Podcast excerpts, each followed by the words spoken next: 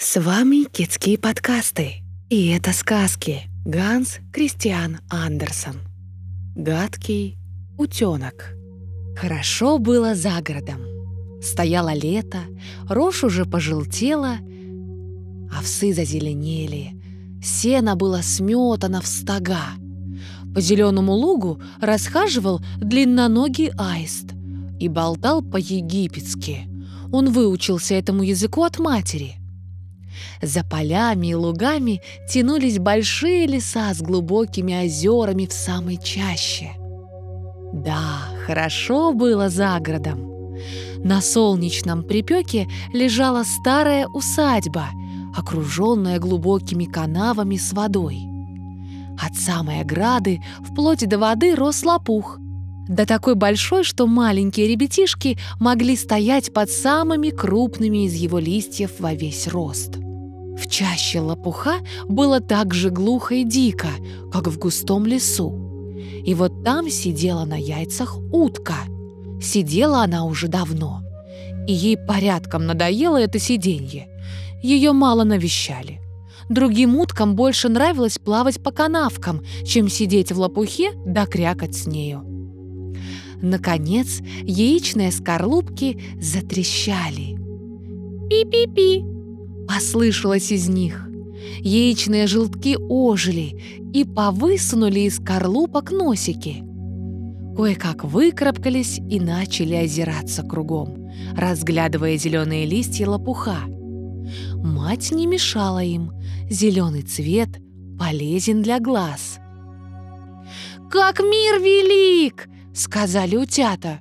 «Еще бы! Тут было куда просторнее, чем в скорлупе». «А вы думаете, что тут и весь мир?» — сказала мать. «Нет, он тянется далеко-далеко, туда, за сад, к полю священника. Но там я отроду не бывала».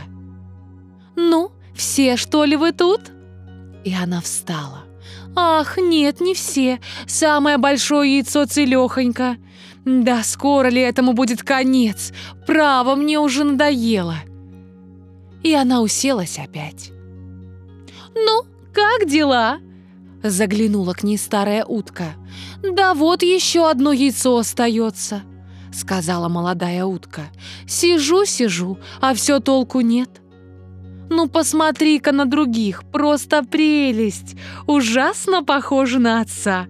А он-то негодный и не навестил меня ни разу. Постой-ка, я взгляну на яйцо. — сказала старая утка. «Может статься, что это индюшачье яйцо. Меня тоже надули раз». Ну и маялась же я, как вывела индюшат.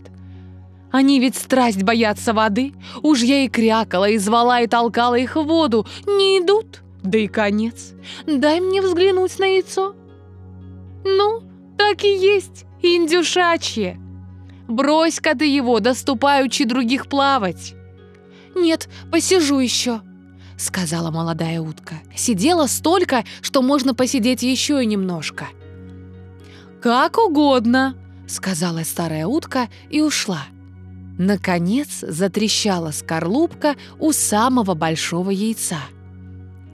«Пи-пи-пи-пи-пи!» И оттуда вывалился огромный некрасивый птенец. Утка оглядела его. «Ужасно велик!» Сказала она, и совсем не похож на остальных. Неужели это индюшонок? Ну, да в воде-то он у меня побывает. Хоть бы мне пришлось столкнуть его туда силой.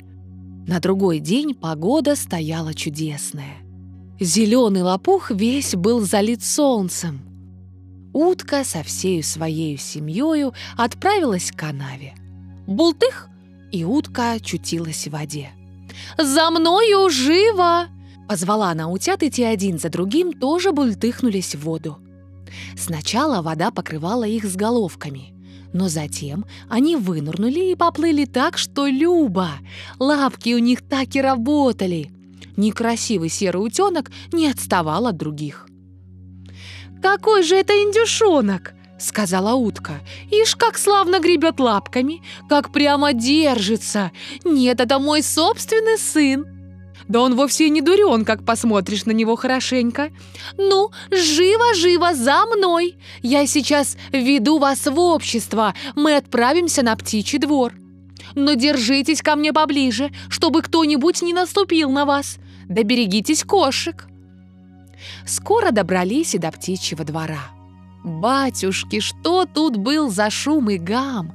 Две семьи дрались из-за одной угриной головки. И в конце концов она досталась кошке.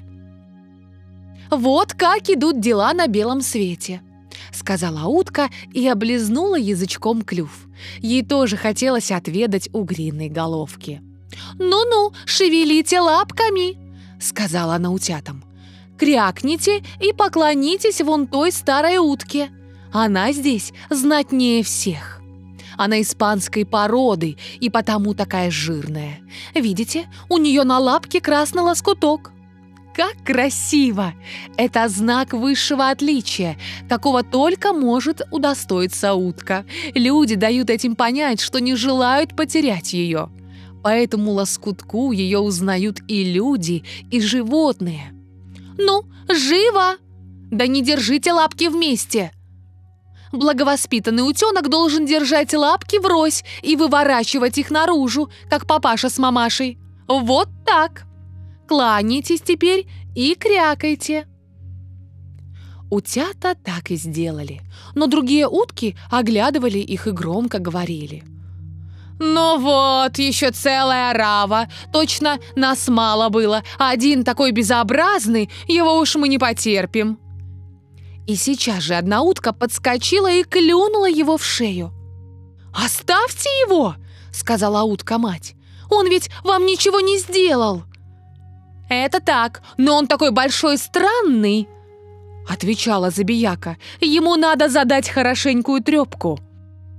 «Славные у тебя детки!» — сказала старая утка с красным лоскутком на лапке. «Все очень милы, кроме одного. Этот не удался. Хорошо бы его переделать». «Никак нельзя, ваша милость!» — ответила утка-мать. «Он некрасив, но у него доброе сердце, и плавает он не хуже, смею даже сказать, лучше других. Я думаю, что он вырастет, похорошеет или станет со временем поменьше. Он залежался в яйце, оттого и не совсем удался». И она провела носиком по перышкам большого утенка — Кроме того, он селезень, а селезню красота не так ведь и нужна. Я думаю, что он возмужает и пробьет себе дорогу». «Остальные утята очень-очень милы», — сказала старая утка. «Но будьте же как дома, а найдете угриную головку, можете принести ее мне». Вот они и стали вести себя как дома.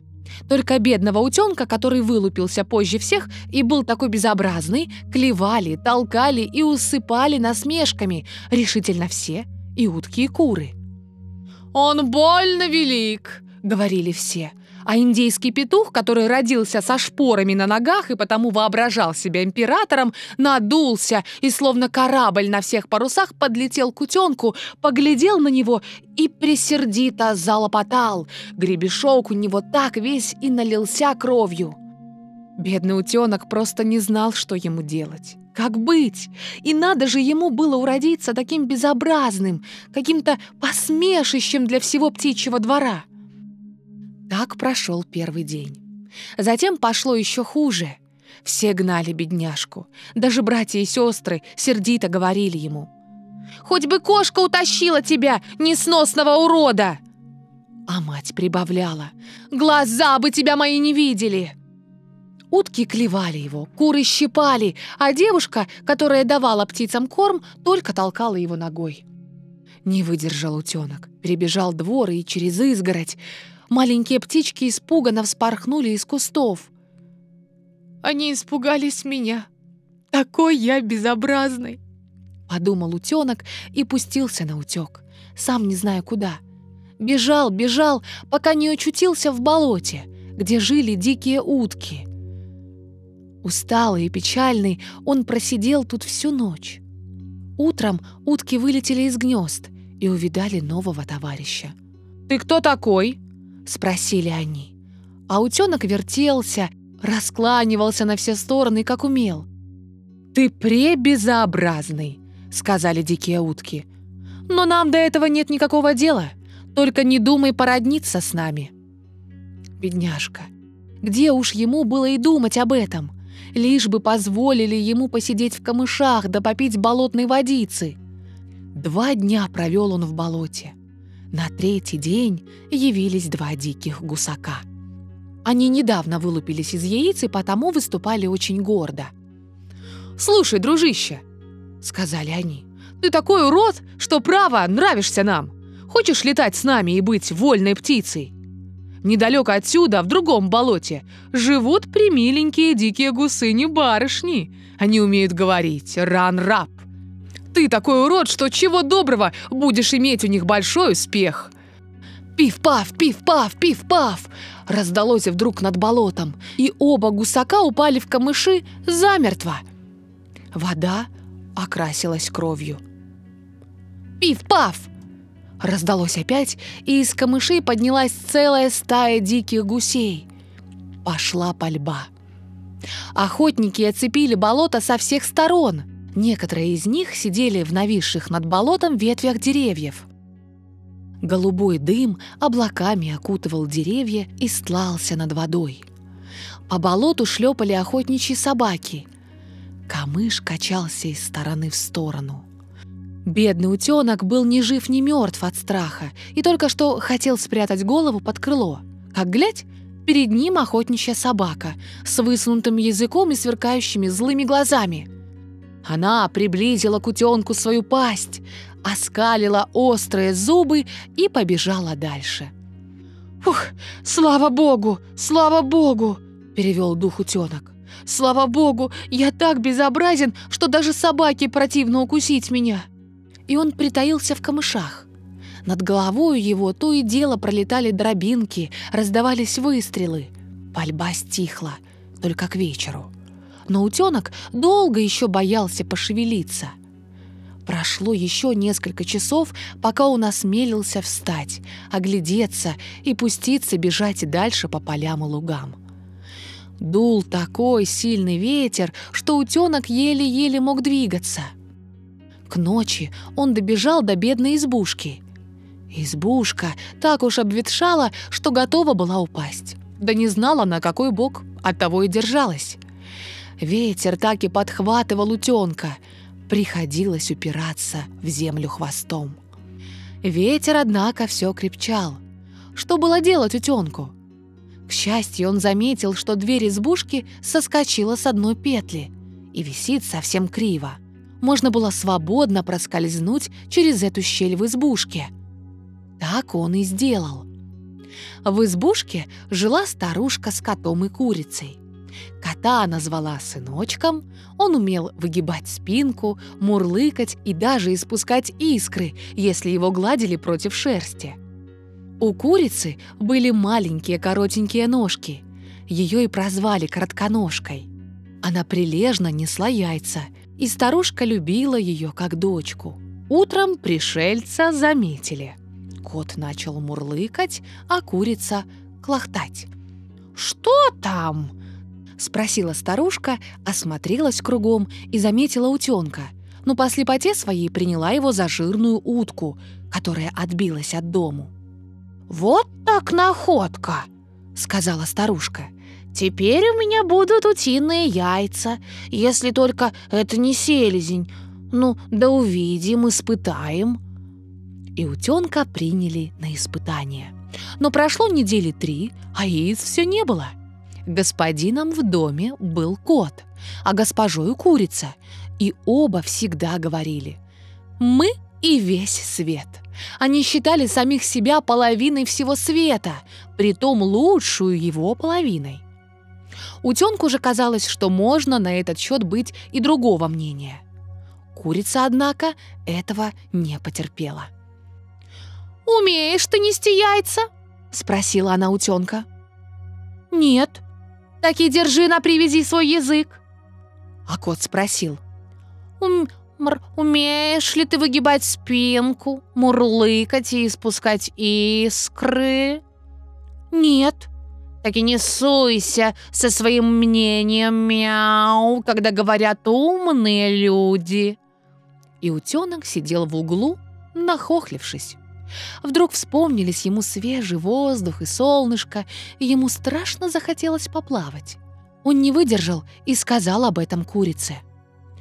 «Да что с тобой?» — спросила она. «Бездельничаешь, вот тебе блажь в голову и лезет. Неси-ка яйца и мурлычь, дурь-то и пройдет». «Ах, плавать в воде очень приятно!» — сказал утенок. «А что за наслаждение нырять в самую глубь с головой?» «Хорошо наслаждение!» — сказала курица.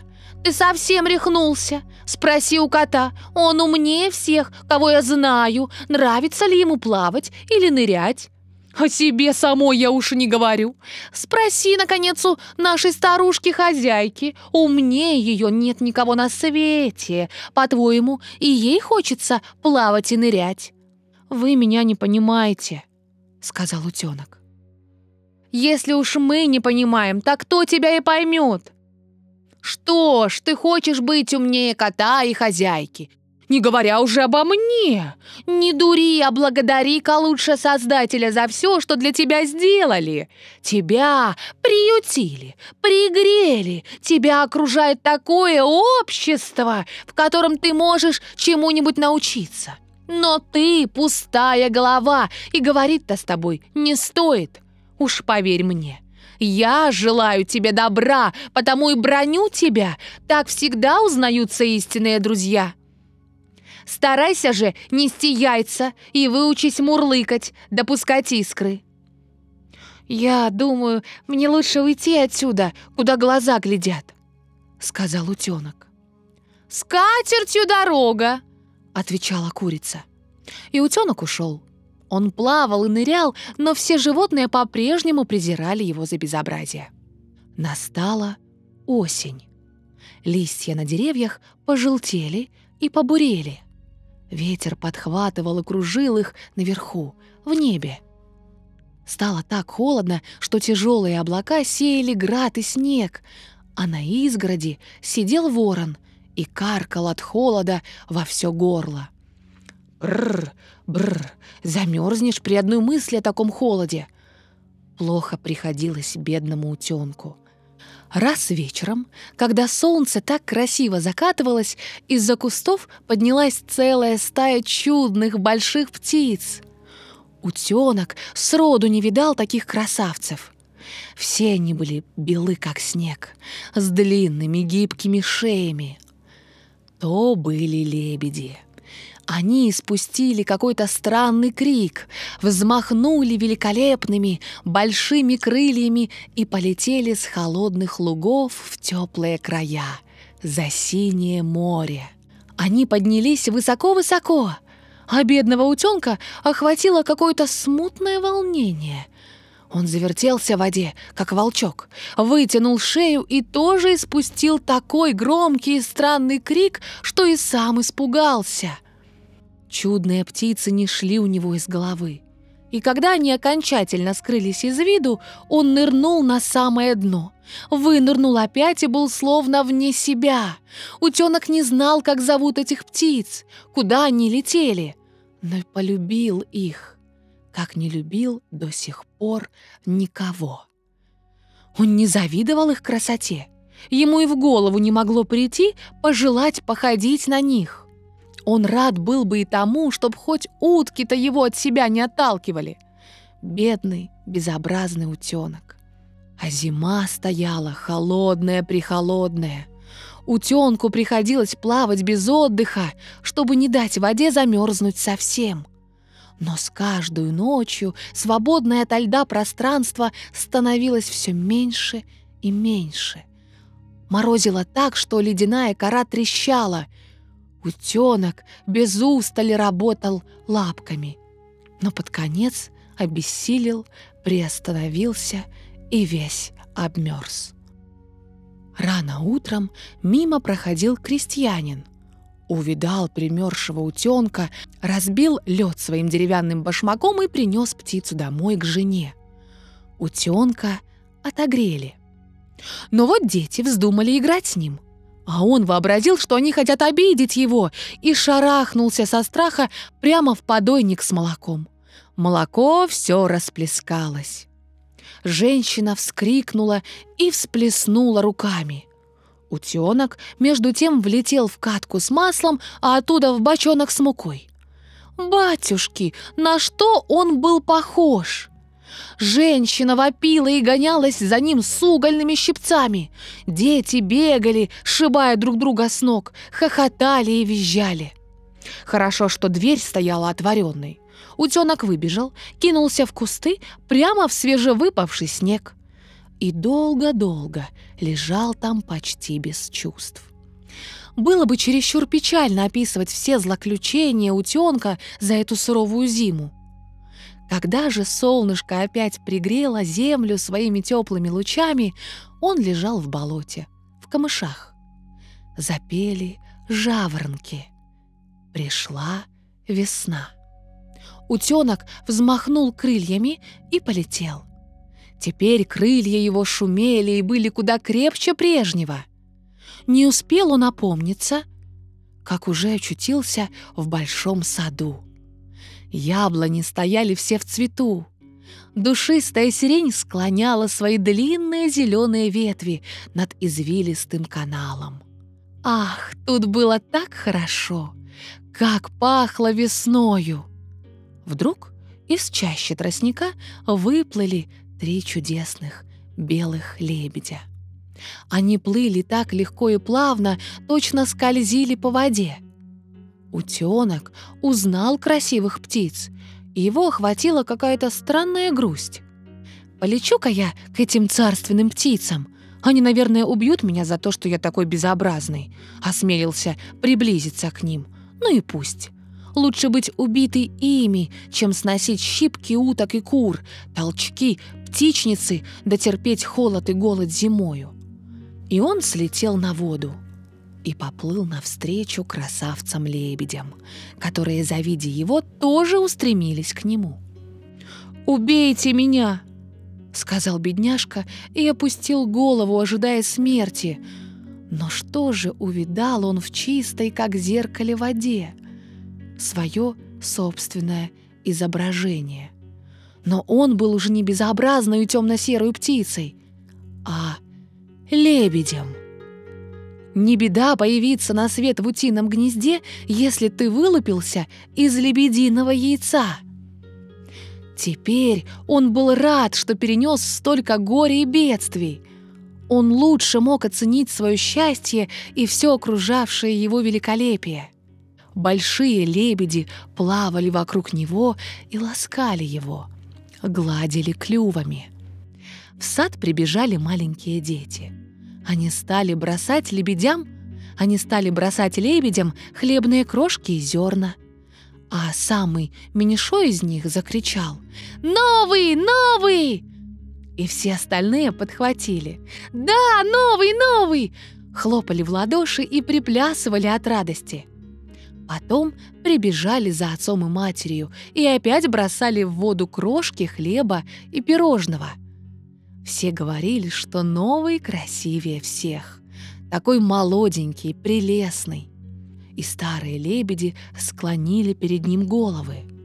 А он совсем смутился и спрятал голову под крыло, сам не зная зачем. Он был чересчур счастлив, но нисколько не возгордился — Доброе сердце не знает гордости. Помня то время, когда все его презирали и гнали. А теперь все говорят, что он прекраснейший между прекрасными птицами.